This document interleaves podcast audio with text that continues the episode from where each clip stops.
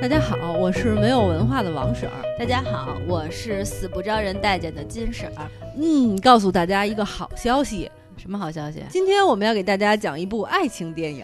哦，对，虽然也是一部老的爱情片，是零九年的一部片子。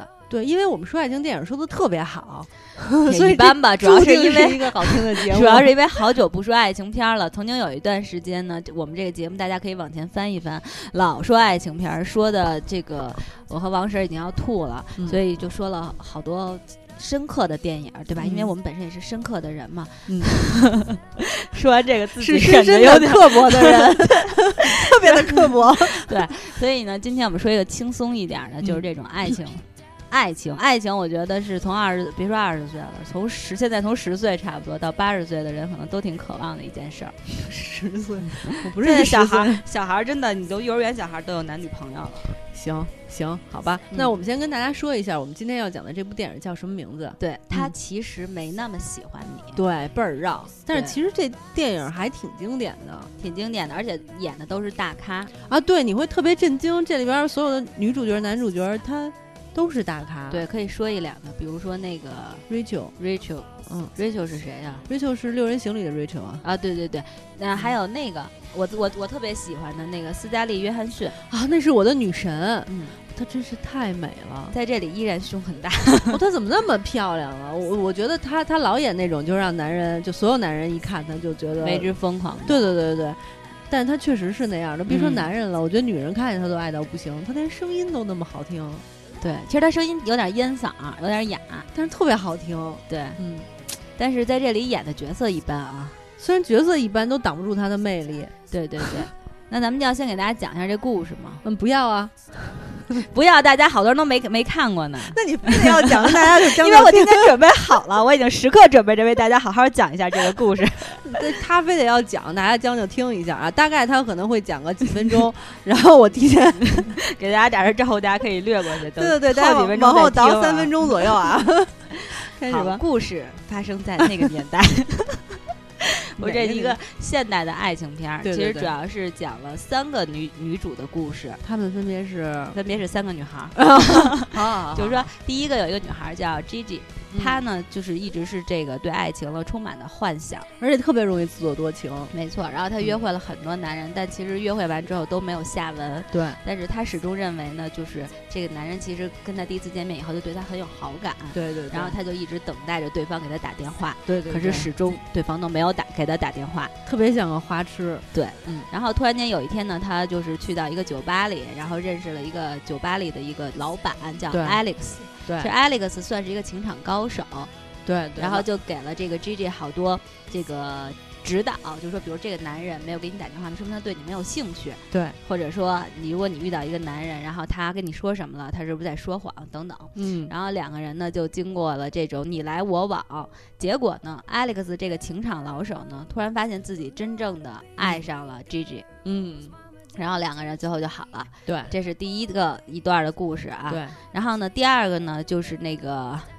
Jennifer 演的，嗯呃，她呢是跟她老公好了七年，嗯，然后七年当中呢，俩人其实都是追求就是对婚姻，就是说不要求两个人就属于那个不婚主义者，但实际上 Jenny 自己内心当中并不是，但她老公是一个真正的不婚主义者。这个她叫 Jenny 是吗？在里头？啊不，她在里边叫 Beth。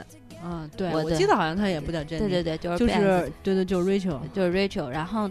但是实际上，Rachel 本来就是这里边的 Beth，本来是一个特别想结婚的女人嘛。嗯。但是她就为了遵从老公的意愿，然后就没有结婚。两个人在一起七八年，但后来其实她自己。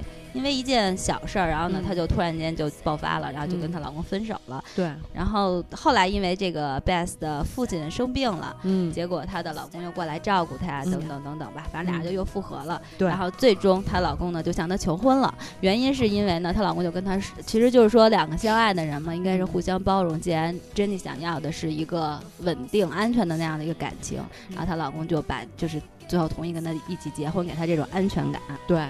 还有一段，还有，这是第二个女主，第三个那个女孩呢，真的呢是一个跟老公结婚多年但一直没有性生活的这样一种状态。嗯，结果她老公呢，突然间遇到了一个热情如火的安娜，安娜就是那个斯嘉丽·约翰逊演的，对。然后出轨了。当他老婆知道这件事儿以后呢，其实是想就是挽回。挽回这段婚姻，但是她突然间发现自己和她老公其实并不是那么的相爱，而且她就不能接受老公对她的这种期盼欺骗。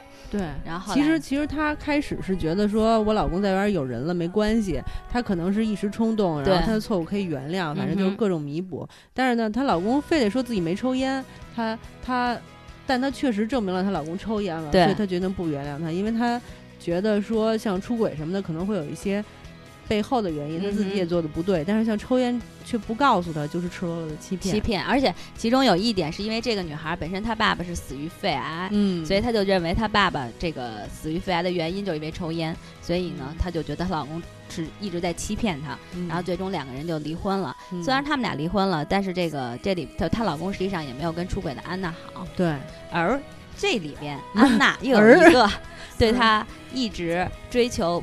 就是一直狂热她的追求她备胎一个备胎，对，对这里就所谓是安娜的一个备胎，但是安娜其实是只是跟他偶尔上上床游戏一下，但并不真的真正爱这个男人。对对对，对，然后就这三段感情，然后最嗯后就结束了。嗯但是安娜的备胎和安娜的好朋友后来在一个咖啡馆相遇了，然后两个人哎，最后成为了一对儿，对对对，对是这样的。对吧？嗯这就是这个电影的一个故事，嗯就三，但它故三个故事其实是穿插一起演的，其实你刚才说的都有五段故事了。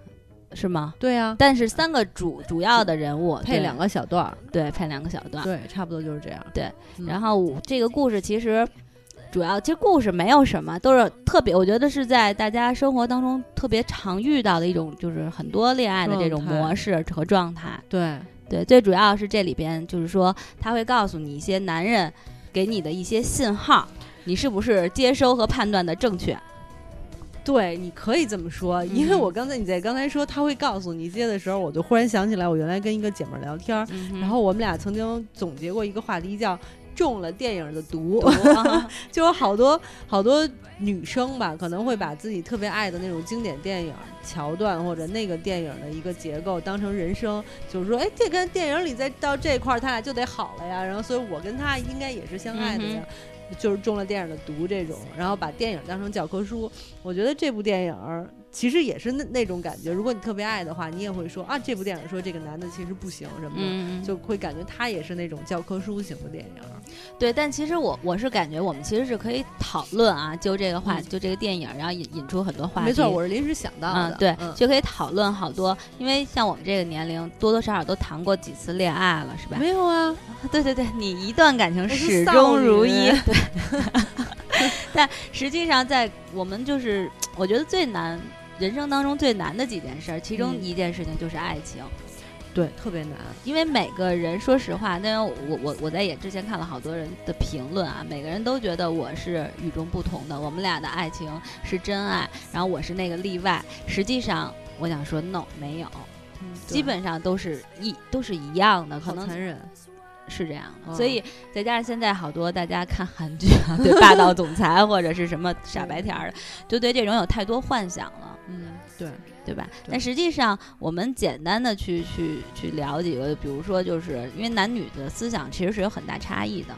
对，嗯你说的这点特别对。而且我觉得，就是爱情这件事情，随着年龄的增长，它一定会变的。会的，就是可能说，比如说我现在二十出头的时候，我我觉得我特别爱这个男人，嗯就巨爱巨爱，爱到不行。但是可能随着二年龄增长，我在社会上经历了好多事情之后，可能到了二十五岁，我就会发现我们俩不是特别合适，嗯我也其实没那么爱他。然后嗯到三十岁，可能再特别爱一个男人，就就巨爱巨爱到不行。但是可能比如说到四十岁以后，再回回首看这段感情，就会觉得哦，那个时候其实可能因为某些原因才特别特别的爱他，等等等等。嗯、还有就是，比如好多人说我二十几，好多人都会说这男的什么年轻的时候特别花心，然后到最后被谁收服了什么的。但我也觉得说，这可能不是因为他本性是一个花心的人，而是他对他的爱情观还不成熟。然后他就还没有那种就是想要跟一个人，就他他可能没有意识到，就是两个人能够朝夕相处的这种关系的好处。那比如，就比如说陈冠希，好多人都会说，哎呀，那个秦舒培到底哪儿好啊？就把嗯秦冠陈冠希这样的一个浪子给收服了。但我觉得很有可能不是秦舒培哪儿好，而是说陈冠希这么多年过来以后，他本人的性格变了，他变成一个成熟的男人了，跟他是不是浪子也没有什么关系。我觉得你说的对，嗯，其实这就应了那句话，就是在对的时间认识对的人。对，有可能你们是对的人，但其实彼此没在对的时间。比如说，那如果你拿陈冠希来说，也许阿娇其实是对的人，对于陈嗯冠希来说，但是在错的时间。嗯那个时候的陈冠希可能还属于浪子的阶段，对然后想要去游戏人间的一个状态，对对吧？对所以说他他可能就两个人没有一最后走在一起。但是有一点就是说，其实这这部电影里就在讲呢，就是说，其实一个男人啊，不管说他在什么阶段，但至少说，如果他喜欢你的话，他一定会主动或者是想办法，嗯能够就是说去追，或者是追你也好，或者是联系你也好，怎么样？嗯他绝对不会说让你觉得，哎，这男的会不会怎么没给我打电话？他一定是有事儿，或者是他敢对对对，你你太漂亮了，他不敢。对对对，他有这压力，对对对对对，这种话其实真的都是不太可能。挺扯的一句话。对，男生其实挺自大的，就像所有女人对自己的外表都有信心，会他们都会说啊，我要再瘦一点，其实我不比范冰冰差。嗯，或者说哦，我其实就是皮肤不太好。如果我要是去打个美白针，那我肯定我就是这么想的。说，我其实跟迪丽热巴差到哪儿？我这就把鼻子一垫，我就这。女人都是有这种盲目的自信，然后男人对自己也是有这种自信。他不管自己多胖，然后谢顶了，然后有多丑，他都会呃在某种程度上认为我我是配得上这女的呀，我就是这女神嘛，不是？对但我也配得上她呀，都会有这种特别诡异的自信。所以他很少会有可能认为说我配不上你，所以不敢追你的这种事情发生。对，只有可能，但是有一种可能啊，但是我们就是，我觉得他可能，比如说性格偏内向，他可能不一定直接会跟你表达说我爱你，我喜欢你，但是他主动邀约你这件事儿，他是会做的他。能做到。对，比如主动跟你聊个天儿，主动跟你打个电话，主动约你出去吃个饭、看个电影儿，对对对对吧？但你说他主动一定要主动表白，不一定。对他可能确实不太敢表白，但是他肯定不会是什么觉得你太好了之类的这种。对，所以大家要知道，如果说一个男的不喜欢你，那他肯定是不会主动给你打电话的。然后不主动给你打电话的人，也就代表不喜欢你，也不要再去幻想什么了，对对对。对吧？我就忽然在想到，就是我曾经看过一部漫画，特别有意思，就是说这个女列了两个表，说这个女人要和自己喜欢的男生约会前，就是嗯我得买什么衣服，嗯然后恨不得几个星期前哦，我得先做一个护肤，然后这次做完了这个以后呢，然后我再买一件什么样的衣服。这段时间呢，我要少吃东西，然后保证什么皮肤特别清爽，嗯然后那个身材变得特别好。然后约会之前呢，我得先洗头，然后先得做那个焗油，然后头特别嗯亮，然后一会儿洗完头以后，然后化妆、睫毛膏，然后穿衣服。我衣服要有一点性感，但是又不轻浮，然后等等等等。然后吃完饭以后，我们要怎么着怎么着，就特别复杂。然后男的说啊，今天要去约会，好走了。嗯，这就是男人跟女人的不同，所以女人可能会在想，哦，我我不能直接跟这个男人表白，是因为这个原因那个原因，就各种各样的原因，但男人就没有原因。对。对，而且还有一点，就千万不要男人说，我觉得你太好了，我配不上你，所以咱俩分开了，我要让你去追求你的幸福。这些话真的都是扯淡。对 对对，就是男人，就是男人喜欢你，他一定会想跟你在一起。对对他不喜欢你了，他一定是想跟你分开，就这么简单。因为其实男人多数是直线条的人，对吧？对他很少是那种绕着弯的。其实女生可能偏更多的是绕弯的那种想法，那可能说，比如比较爱犹豫。但是男人只要是喜欢你，第一他想跟你上床，第二他就是不会想就想跟你在一起。嗯，我觉得你说这点还挺对的，就是嗯，好像外国人把上床看的就没有那么重哈，嗯，他们都会觉得说跟一个人说我爱你特别重，如果要是非得说到我爱你，那可能就到了一种极为有压力的状态了。嗯但是上床其实不会，上了床也可以那个就是不适合就分手，对就完了对对的这种。但是我觉得咱们中国人，尤其是中国女人受到的教育就是，首先不能跟男人随便上床，嗯一上床就必须得是那种。认认真真的 以结婚以结婚为目的的交往才能够上嗯床，这是就是大家默认的。如果你要不以结婚为目的的，你就不是一个正经女人。嗯，而且好多女人就会觉得说，那既然我和你上了床，你就必须得娶我，你就必须得对我负责，就是类似于上床对于女人来说是一个武器，而不是表达感情啊，或者是嗯生理的需求啊，都不是嗯，但是说实话，就是我觉得现在要好很多了。啊。对对对，对，现在会好很多，可能 在更早一些的年年龄的人会有这种想法，嗯，但是我们这个年代，现阶段的思想大家还是比较开放的，所以会好很多。不不不，我觉得大概也只能有 百分之三十的女生能够达到这种九零后可真的都没有这种压力了。啊，好尴尬，我不知道是吗？对对对，啊而且还有一点就是，实际上我我我还是挺赞成，就是说西方人的那种想法啊。第一，其实讲的是身心灵相结合嘛。嗯第一嗯部分就是身，如果你两个人身体没办法去完全结合，嗯有一个比较互动完美的这种性的话，你怎么能够有接下来的心，然后再加上灵呢？对呀、俩人不可能干谈吧，干聊吧，大家心特别合。其实这我跟你说，我特别不支持无性婚姻这件事儿，因为很多，当然我不知道，也许是有啊，但实际上也有无性婚姻失败的很多。这里边儿的那个，其中有一段那个女主 Jenna 不就是和她老公无性了那么多年，嗯然后后来她老公为什么突然间出轨？当然出轨原因很多了，嗯嗯，但是其实这也是其这也是其中之一，中之一。嗯，包括八一个啊，就是其中八一个，好像据说蔡琴之前是和谁来了，我忘了。她老公她老公就是吴姓，但她老公跟她离婚之后没有多久，不就跟别有人性了吗有姓了吗？对，所以说这无姓，我觉得如果人一直要去压抑自己的这种性压抑和天生的，如果你天生就，当然我不否认，也许有天生就对这种性不感兴趣的人，但如果你作为人了，其实就是一个动物，对啊，生殖繁嗯衍其实是你的一个基础。本能本能，你把这些去压抑的话，我觉得是一个不健康的一个状态。对对对，但是呃，很多女生就会说，哼，他追我就是为了跟我上床，这个禽兽。我觉得这样的女生你该想一下，哼，终于让老娘爽了一下，你这个不一定，我跟你说，中国很多男人特别自大，他觉得、嗯他觉得他能让你爽，但其实也没有啊。呃对很多男人就是很差的，但是他们也也会。我我记得前段时间，呃回头我再给你找那个视频吧，就是有嗯我就看了一个特别逗的视频，有三个女的坐一块儿谈论这个问题。嗯然后就开始说怎么装之类的，我觉得特别逗，到时候给你看。啊，对，但这个确实是一个问题，就是女生会在这个两性方面，尤其在这个过程当中假装高潮，但这个其实，在有明确的数据表现出，其实百分之九十到百分之九十五以上的女性在性这个方面都没有达到过真正的高潮。嗯，就是就是就是女人天生的吧，可能是一个就是可能怕尴尬，怕尴尬，对对对，怕对方不好意思，然后或者就是可能想草草结束了，就配合你一下之类的吧，不知道。这这这这是咱们可以以后有，咱们其实好像之前讨论过吧，忘了讨论过有有关那个性的方面的东西，但这个其实是一特别复杂的一个话题。对，咱们还是说他没那么喜欢你这件事儿。对对对，嗯就是有的时候，当女生喜欢一个男生的时候，其实特别容易为这个男人找很多借口，就比如说他他不给你打电话，然后他不关心你，然后或者是他怎么怎么怎么样，然后他出轨了或者怎么样，你就会找各种借口去帮他去做解释这个原因。实际上没有什么原因，说白了就是他没有那么爱你，没有那么喜欢你。对对对，但是其实就是我作为还曾经有过闺蜜哈，嗯然后有曾过若干闺蜜的这么一个嗯人，我觉得就是朋友之间，就是女性朋友之间。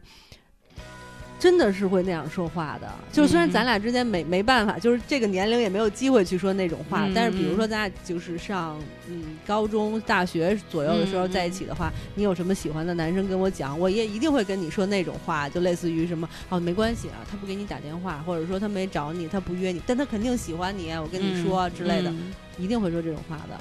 可能那个时候太小了，你对爱情看的没有那么透彻吧。我觉得我刚上班也会说这种话的，我可能就是近几年才开始不会说这种话。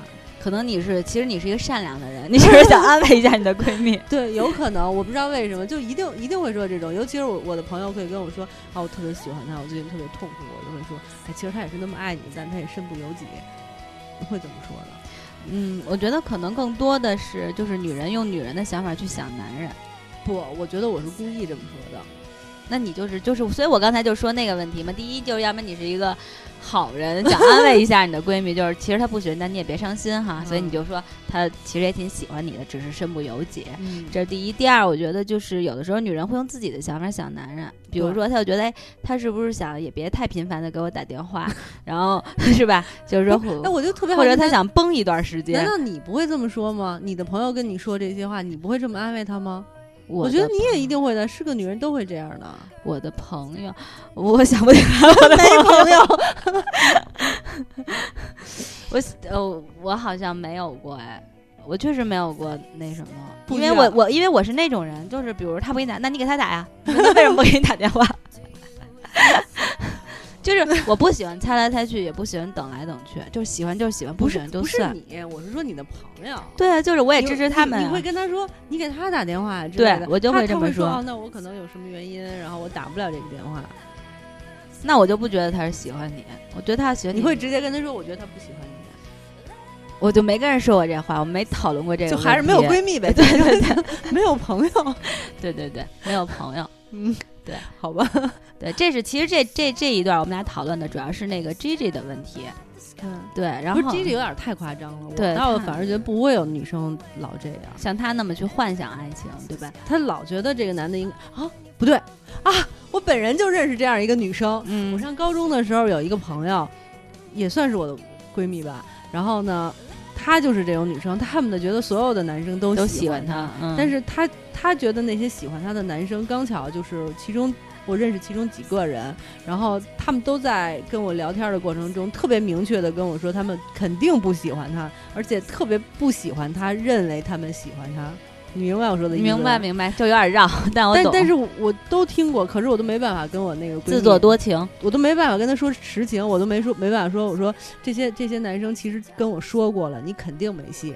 但是呢，我都没办法这么说，我都会说啊，其实我觉得他不适合你，我觉得你应该再去看看其他的、嗯之类。但他就不这么认为，他就会说他们都喜欢我，他看我来着，恨不得就说，比如我对这个你说的特别对，就是女生有的时候会因为男生看了你一眼，就觉得嗯人家喜欢你。对我们上操的时候，他今天看我来着，所以那个我觉得他肯定还是喜欢我的，我就没办法揭穿他。就高中的时候，我印象特别深。高中的时候上学的时候会那样，但是现在好像会好很多。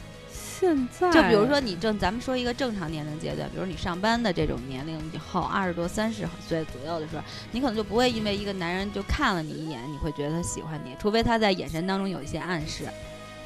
对，除非他挤眉弄眼。哎，但是我不知道你，就是我嗯会觉得你能从一个男人的眼神当中能看出来他对你有兴趣和没兴趣这件事儿吧？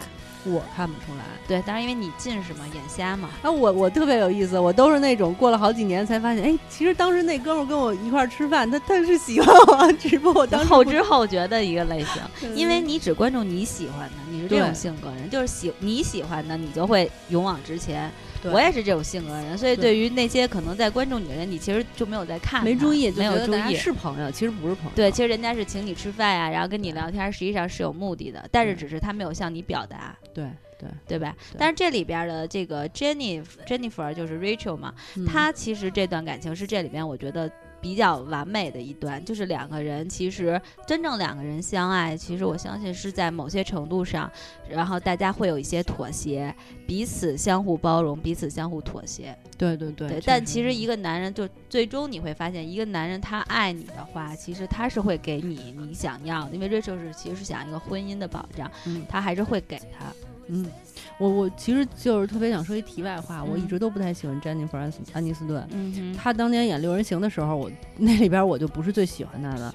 我觉得她首先她演《六人行》演了那么多季，那么多年，十来年的一部电电视剧哈，一部片儿，造型就没变过。对，然后她就是出来以后又拍了几部其他的电视、嗯电影儿，造型也都没变过，她永远都是那同一款发型。我觉得这作为一个演员来说是特别失败的，因为我前段时间正好看了。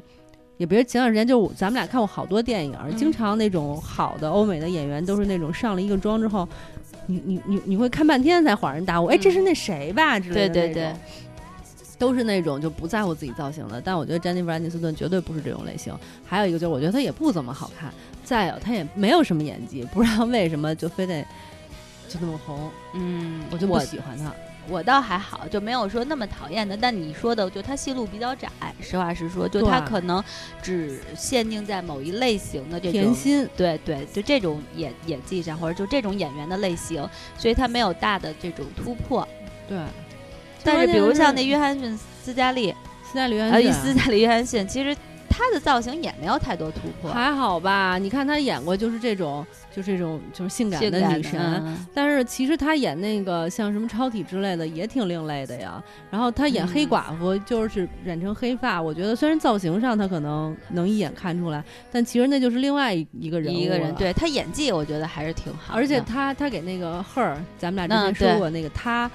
就是她只声音出镜，我嗯觉得这是一个特别牛逼的事儿。他的声音真的就是辨识度很高，对啊，而且又很有魅力的这种。对呀、对呀、所以我觉得那谁跟他完全没法比。对，这是题外话。咱俩说了半天题外话，对，嗯其实我觉得回到这电影儿，就是，哎，你说女生吧，其实我觉得多多少少对爱情可能都有一些幻想，一定是没有女生不想幻不就不幻想爱情的。对，嗯但实际上就是说，你觉得爱情是一段时间的，还是就是说能够长久维持下去的一个东西？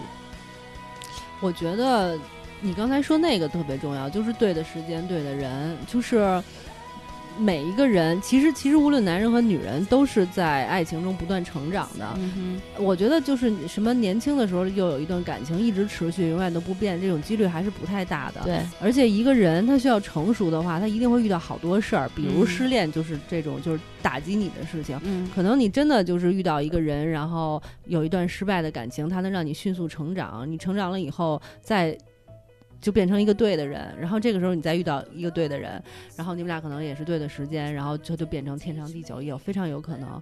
但是我觉得，其实无论它是一段时间还是天长地久，它都有存在的价值。嗯，对。嗯但是我问你一个问题啊，就是说、嗯很多人都会说，就是说进入婚姻以后啊，就慢慢的，然后那个爱情就变成亲情了。嗯 你觉得这个是一个所有的一个爱情最终的一个归属点吗？当然不是了，我觉得一定是看你们这两个人就是 有没有创造力。嗯能不能一起成长，发掘生命中好玩的事情。其实，如果你能跟你的老公，就是也别说像朋友一样嘛，就是两个人一起成长，一起发现去生活中好玩的事情。比如我认识好多朋友，可能两个人都喜欢潜水，嗯都喜欢什么登山、攀岩之类的，他们就不觉得他们是亲情啊，都挺爱的，还倍儿爱呢。对，我觉得你说这个特别对，就是很多我我不知道你身边，就是我身边其实有很多人，很多进入婚姻以后的人都会说啊，最终我们俩就没有爱情，但是多多少少还是有一些亲情的。然后我觉得这是就是说是爱情或者是两个人在一起最可怕的一种状态，就是说啊，我们俩因为亲情，就是说所以我们会在一起。但是我觉得爱情它是可以升华为亲情，但是爱情那一部分是不可能被消失掉的，对呀、对呀、对吧？对呀、对所以这是咱们其实对于就属于是肯定不会消失，因为我见过呀。你见过，等到你到或者是等我到那个年龄，比如我们走完人生的最后嗯一段时间的时候，然后我们再再回过头来说，对可能会更有说服力。对我我觉得就是，与其就是你去猜男人怎么想，或者是你和这个男人好了以后，你去嗯迁就他，然后来维系你们俩的感情，你不如就是大胆的放开。你既不就是没好之前，你也不用猜他怎么想，你只要做好你自己。然后两个人在一起之后，你也让自己不断的完美，你们俩的感情一定会变得特别好的。对，我觉得这个特别重要，就是两个人在一起，第一就要轻松，放嗯，轻松。嗯，第二就是说，其实我们对于未来都没有把握，嗯谁也不知道我们未来会是什么样的，对吧？嗯也可能现在这个时间我遇到现在的这个你是对的，但可能再嗯过两年我们这个时间是错，我们就嗯已经是错开的一段了，对吧？嗯所以我觉得就是大家什么都别想，别想太多，就只嗯要是享受当下，嗯，一定是我觉得每一个人每一段感情当中，你都不要在这段感情当中失去自我。对，不要把宝压在男人身上，或者对压在一个感情身上，就任何时候都压在自己身上是最保险的。对，而且我觉得两个人在一起真的一定要就是彼此能像朋友一样，就是谈心啊。就我嗯特别害怕那种很多夫妻间除了孩子的事情，可能就无话可说了。对，一定要平等。对，这种是一个非常可怕的状态。我觉得就是有你自己的生活，同时在拥有爱情、拥有婚姻，这才是最完美的。没错，好吧。咱们祝福一下大家，我们希望每个人都能拥有完完美的爱情。好吧，那今天我们就说到这里。好的，拜拜拜拜。